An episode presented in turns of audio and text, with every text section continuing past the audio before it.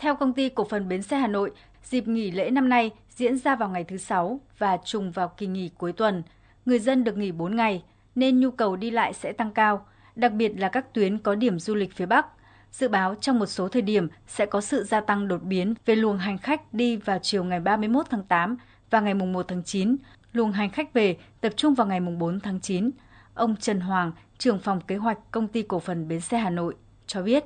Dự báo cái luồng hành khách cũng sẽ đi lại tăng cao và trong công ty cũng đã chủ động xây dựng cái kế hoạch phối hợp với cả các cái đơn vị vận tải hoạt động trên bến để có cái kế hoạch bố trí lượng xe tăng cường trong cái thời gian này, đáp ứng cái nhu cầu đi lại của nhân dân có sự gia tăng, đột biến trong các thời gian cao điểm.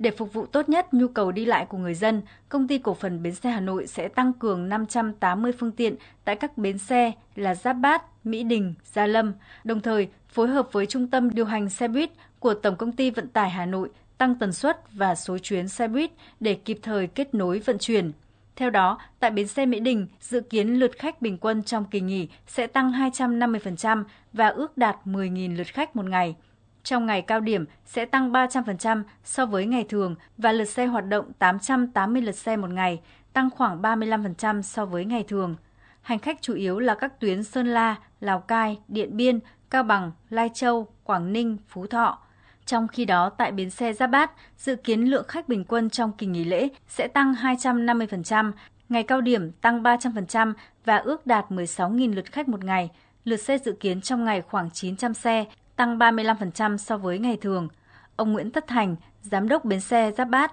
cho biết. Với cái phương châm phục vụ hành khách ngày nào đi hết ngày đó thì à, chúng tôi cũng đã cũng yêu cầu các đơn vị vận tải đảm bảo cơ số vé cũng như là phương tiện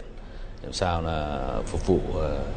hành khách với phương châm là tốt nhất phục vụ cái nhu cầu của hành khách qua à, bến trong cái dịp cao điểm này.